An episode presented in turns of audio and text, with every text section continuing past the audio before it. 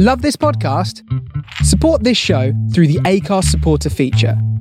It's up to you how much you give, and there's no regular commitment. Just hit the link in the show description to support now. Hello, everyone, and welcome to Technique, the podcast where we talk to artists about how they use technology. I'm Sam Fry, and today we're talking to an artist very much about technology. In fact, if you're an artist that are interested in starting to look at coding and how you might use that for your own artistic practice, then this is the podcast for you. So you might be wondering, who is this artist? Well, I'll reveal that in just a second.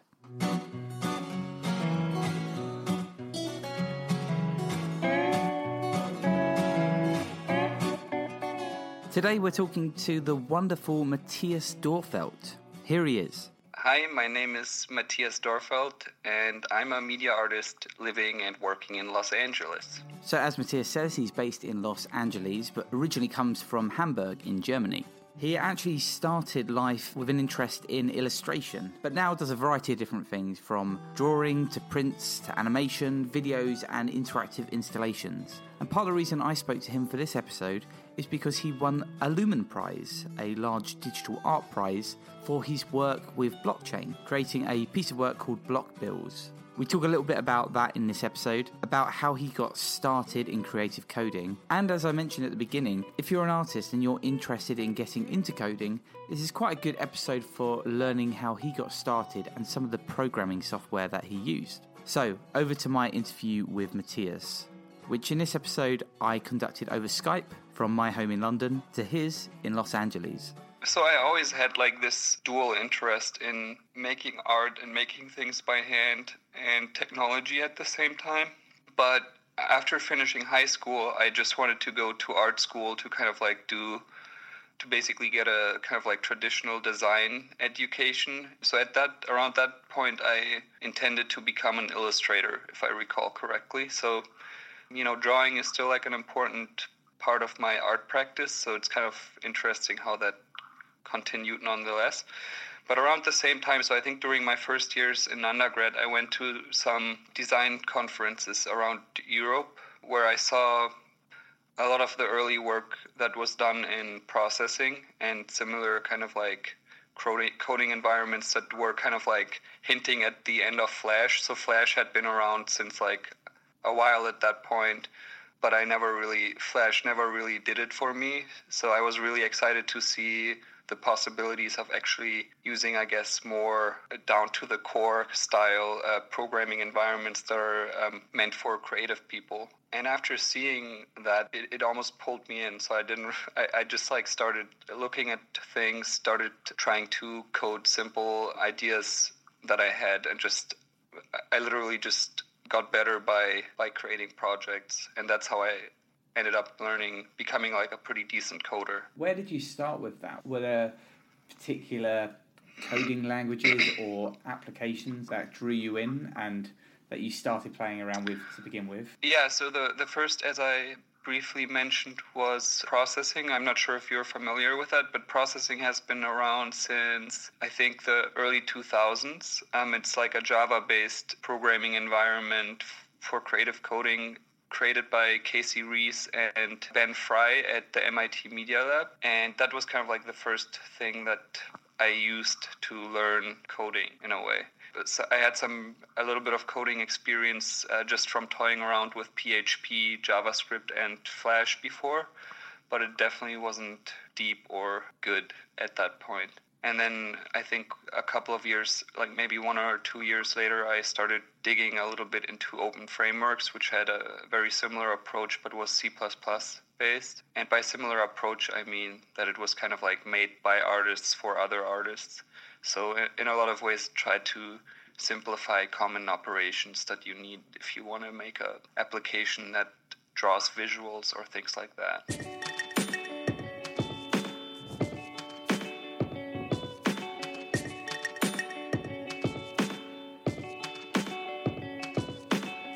Was it about those platforms that drew you in? Were you still coding? Were you writing code? Was there kind of an interface or something that made it a little no. bit more accessible, or is it essentially diving into the deep end? It's kind of diving into the deep end. Uh, I guess processing is a little bit different because it, it is like it's self-contained IDE and compiler, so you don't have to worry about setting up any of the Java infrastructure. You just download it and hit a play button and it will just run. So I think that that's kind of like usually the highest barrier to entry with like, or at least back in the day. These days it's a lot easier since you can almost do anything on the web. But having to just like bundle, compile, and kind of like get your the infrastructure running to actually create an application was kind of like or still is tricky but processing did, did a did a really good job of making that easier and still does. Yeah so it's still around.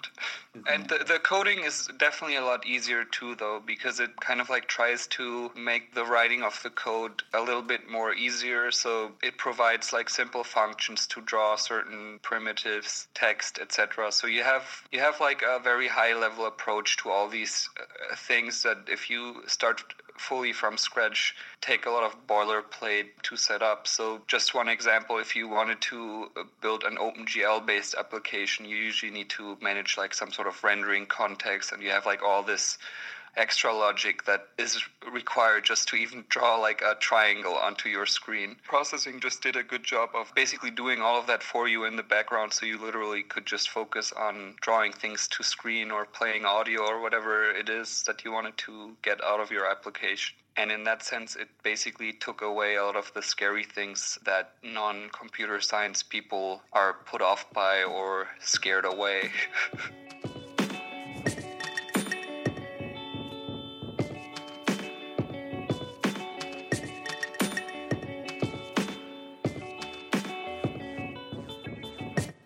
from essentially being interested in illustration. Mm-hmm. Who who was helping you on the journey, or was it kind of you on your own at a computer trying to find your way through?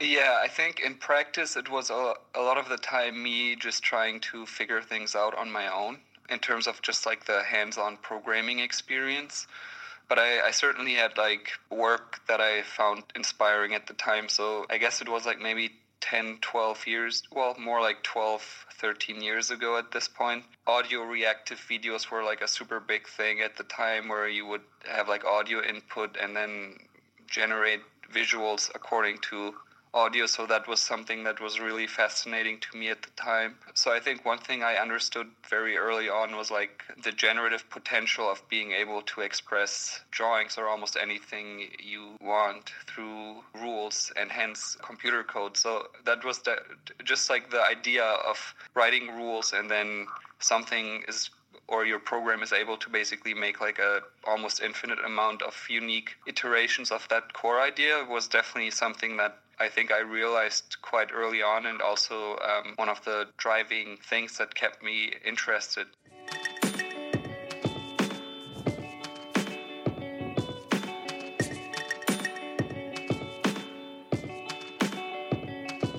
After graduating undergrad, I did a lot of like corporate style freelance large scale installation kind of work and i was kind of like thinking whether that would be my future at the point at that point in time when I came to UCLA, so I came to Los Angeles to study at UCLA to get my MFA here. During the first quarter, I kind of like did a project called The Weird Faces, which was actually done in like the so you as a grad student at the Design Media Arts program that I did, you had to take a class that kind of like teaches you the basics of programming. And I, I mean, for me that wasn't super relevant, but at the time, Jürg Lehni, who's the creator of Paper.js, was teaching as a guest professor, was teaching that class. So that's kind of like how I learned about Paper.js.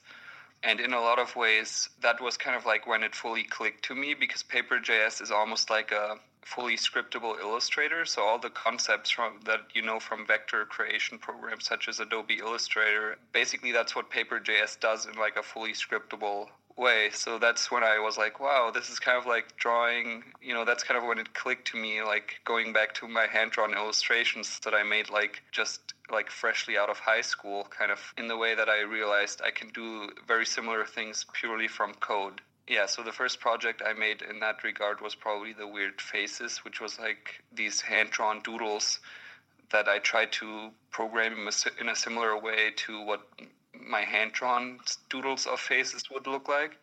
first of all, the success of that project. You know, it was like a side project for one class, but it got like during the final critique of that quarter, like people were way more excited about that than the actual kind of like media art style project that I did, which was like this weird audio box. I don't know. It, it, it's not worth it to explain it right now, but it was. People didn't like that one as much. Let me just put it that way. And, and that's kind of like how I felt about it um, as well. So I was like way more excited about like this simple. Well, simple is over exaggerated, but like just sitting down and approaching coding almost like I would approach drawing. That was like the initial project, I would say, in that direction. And that was 2012, actually. Is the next thing that you went on to do that that website called It's Doing It, where a number of images were created over a number of days? Is that the next thing that you went on to do?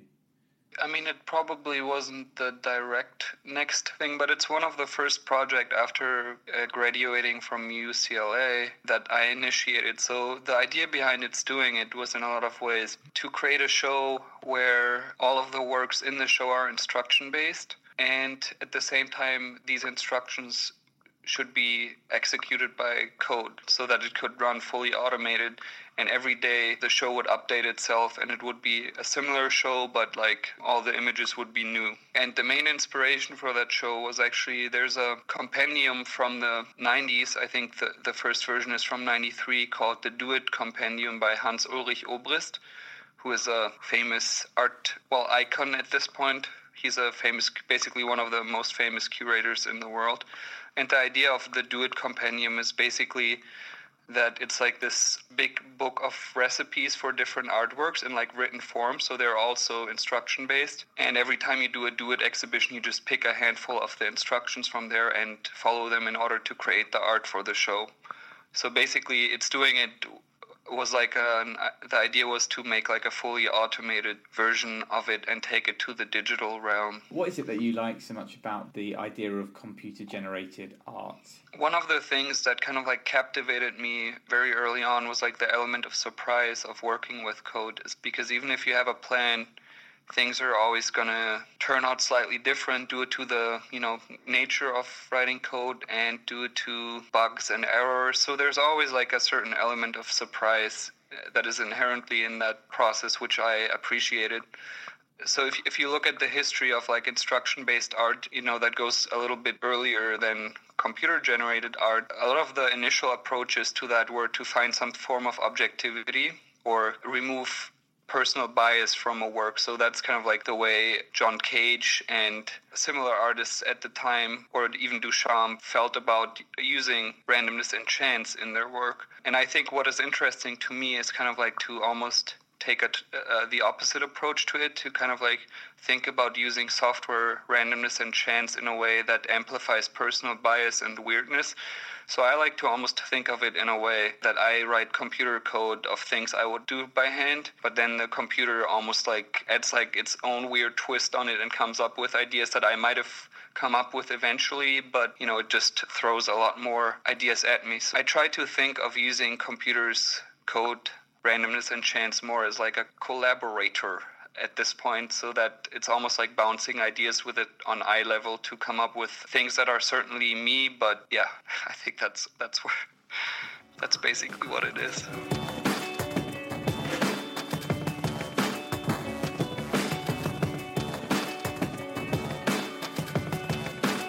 One thing that is particularly humorous but kind of fits in this pattern of work is your twitter bot as well. The wiener trump Twitter bot that I was mm-hmm. looking at, which is essentially like a sausage looking version of Donald Trump that kind of bends around. Can you tell me a little bit about that? That was actually a pretty spontaneous project. I think I only spent, I think I built it in a day and the reasoning was the reasoning was actually pretty simple. So i created it on inauguration day which was i think a little more than a year i think january 20th 2017 and at the time i was like i kind of wanted to go to one of the some of the demonstrations you know to protest against donald trump. At the same time every time i do that i'm a little worried about getting arrested because that would basically mean i would have i would jeopardize my visa. So in the end i decided all right, I'm not going to go protest, but I, I'm going to spend the day creating something, you know, my own form of protest, which ended up being Wiener Trump. The idea was to, well, I quickly basically decided to make it a Twitter bot simply because Donald Trump is um, so fond of Twitter himself. So my idea was basically to create a robot that would tweet to him on a daily basis. Yeah, the rest almost fell in place. the technology or just knowing how to draw things in code or in, in vector graphics simply definitely informs how you start thinking about drawing as well. So it definitely goes both ways. While I sketch, I probably subconsciously, if, if I know know I want to express it in code later, I probably subconsciously take into account what might be simpler to code later on. But in, in, in the case of the Trump drawings, I think I just made the initial sketches and tried to keep them simple enough for me so that I had a feeling I, it would be attainable to create in a day. And that's what happened. And then, kind of like the idea was that for me, the idea was basically that he would tweet this image of this kind of like almost like sausage that would bend over, like the laws of physics didn't apply to it, because in a lot of ways, that's what, what it feels like seeing Donald Trump make politics. You know, like he just seems to bend into, into different directions almost on a daily basis, whatever makes sense on that particular day. So I think that, that was kind of like the core idea for the visual thing. At, at the same time, one of my favorite representations of dictators is the Charlie Chaplin, The Dictator. Is that the name? So, so I, I guess those were like the two visual influences to create the Wiener Trump drawings. And then at the same idea, I just randomly generated the tweets uh, to be almost like noise, so that it's almost just like white noise because that's what I what I feel his tweets are. Oh, I did wonder about the language being used there. When I went on there earlier, practically suggested translating from Turkish. Yeah, so it does. It's it's interesting. It is no language. It's just like a very simple script that generates like these words and tokens that follows very basic rules, and then it just picks like the most popular tag of the day that it sometimes integrates into the tweet as like a hint to Donald Trump's nature and having no spine, hence the sausage.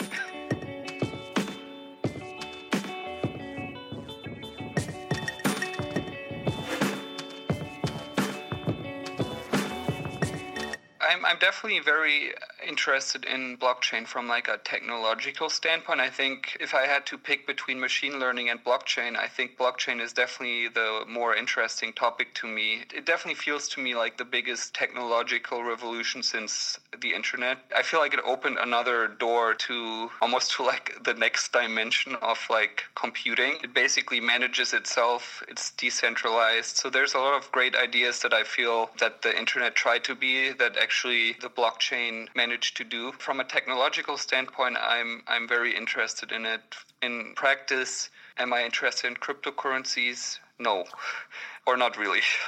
I mean, I follow it, but I, I, I try not to make my life about money more than it has to be. So I, I get that blockchain makes a lot of sense for currencies in some ways, but I'm not excited about any form of trading. I think there's a lot of potential for blockchain technology to turn into something great and interesting. Most of the applications I've seen, I don't really care for them that much the main concepts that I think are interesting about about blockchain is that it's self-validating in a way. The decentralized nature that you don't have to trust one big company or entity, you know, not screwing you over basically i think that's basically core democracy right there right uh, in the on the most basic level. So I think that that's very interesting to me. And the other one is like the proof of work or the, the reward that basically you are validating what is happening in, in inside that blockchain and you get something as a reward. Right now, in in terms of like Bitcoin or cryptocurrencies, that is basically money.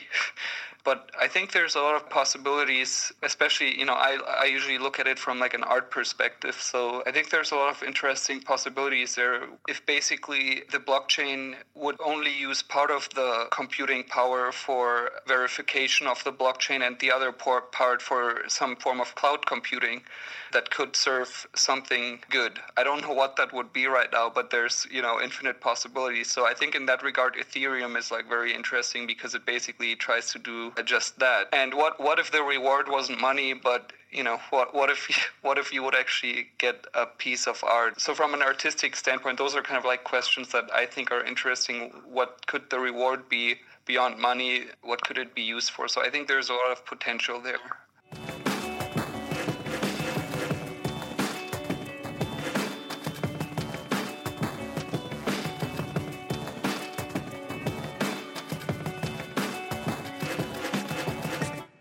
lot of ways, the project was actually me familiarizing myself with how blockchain works. I think around a year ago, I started to kind of like read a little bit more about how blockchain technology and Bitcoin specifically works. The idea for the block bills, or I wanted to find a way of representation that would kind of like put the idea of one block in the blockchain into a more recognizable form related to money. So that was kind of like the starting point. So block bills ended up being 64 individual banknotes. Each of them represents one block in the blockchain. And I picked a random block that was mined earlier in 2017 and just like turned the 64 following blocks into one block bill each. And in a lot of ways, I guess you could say that Block Bills is a data visualization project to a certain degree. So it takes various data from the actual Bitcoin blockchain block and puts it on the bill and uses the data in the block itself to seed the random numbers, etc. So that when you feed my program or the program that generates the block bills the same data twice, it will give you the same image. The outcome essentially is it looks like a, a set of banknotes which are all mm-hmm. continually changing based on number of transactions that I, I go through that block. Yeah, so visually, I tried to find a form that would emphasize the blockiness, visually play with the idea of like blocks. So that's why I tr- ended up choosing like this kind of low res grid that all of the things that were drawn on each node would kind of like use as like their underlying visual grid. And then there's like certain rules that if the transaction volume of that current block is bigger than the, the average of all of the blocks I used, it was, would look a little bit more colorful. Then I basically turned the actual hashes, like the previous hash to the previous block, and the current hash into my own visual representation that is on each bill. And I think another thing that I added on there is the Unix timestamp of when the actual block was mined. So in the end, the block bills are, if you look at them purely from a drawing perspective, they're they're random in a lot of ways random drawings, similar to how most of my other drawings are randomly generated. With the main difference that the block bills use the data from the actual Bitcoin block to seed the random numbers, and actually the data influences the decision making of the program in a way. Where you started from that, you talked about how you wanted to essentially create a piece of art that helps explain a piece of technology. Talking about my IBM work here. IBM's history throughout the 50s and 60s, a lot of the work they were doing, they were engaging with artists to help explain why computers weren't so scary.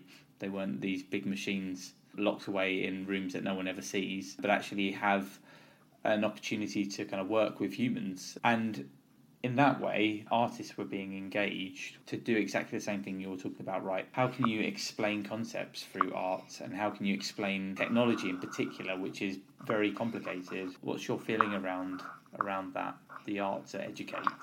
I think it's definitely something that artists in general tend to be good at. I wouldn't necessarily say that it's one of my main interests. So with the block bills, I think it's almost more like I wanted to educate myself. Artists can certainly help making concepts like blockchain, big data, internet more understandable. And I think, as you mentioned, companies like IBM or Bell Labs, there's like a long history of like different companies having while working with artists, uh, specifically new media artists. So that has shown successful and fruitful collaborations, specifically with technologies that weren't very available at the time. So a lot of the early video art that is like computer generated could only be created in collaborations of artists with big companies that had those technologies available. I think there definitely could be more of that. There certainly are companies that still do that in a way, but I feel like it's it's not that much anymore. Which the reasoning might also be that a lot of technologies simply are a lot more available these days, but specifically with machine learning, where there's still like a huge overhead of hardware that you need in order to train like a certain machine learning algorithm. So I think in that regard, there could be definitely more. And I think the only company I'm aware of that does a little bit of that is Google. But they, I mean, they of course have a huge interest on their own in, in doing so.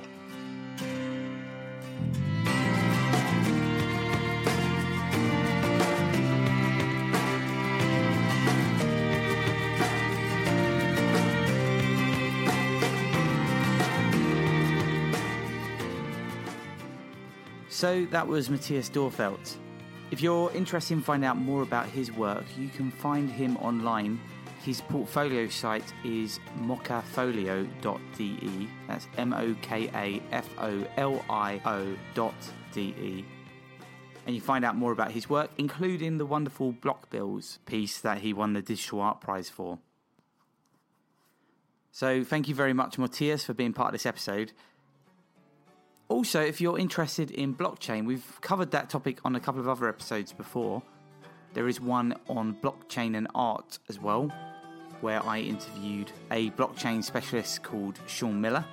So I'd encourage you to check out that. It's one of our previous episodes. Now, we also have some other technique news. In June, we're doing our next technique event.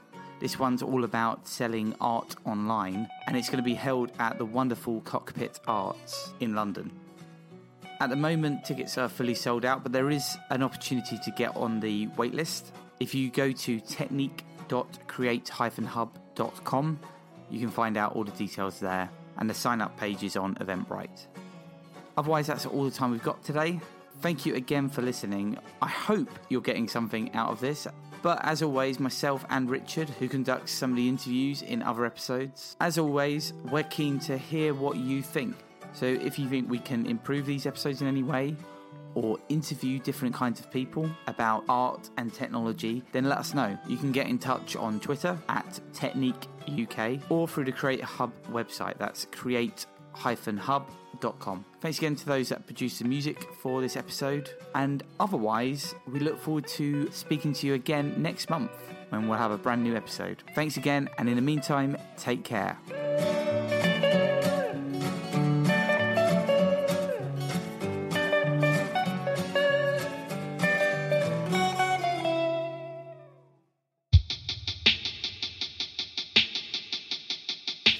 This is Carla Rapoport. I'm the director and founder of the Lumen Prize. The Lumen Prize is the global award for digital art. It was called the world's preeminent digital art prize by the Guardian Culture blog, and it aims to raise the understanding, appreciation, and enjoyment of art created with technology globally. Anyone is eligible to enter the Lumen Prize. All you have to do is go to the Lumen Prize website, lumenprize.com, and all the information you need to upload your work and enter is there.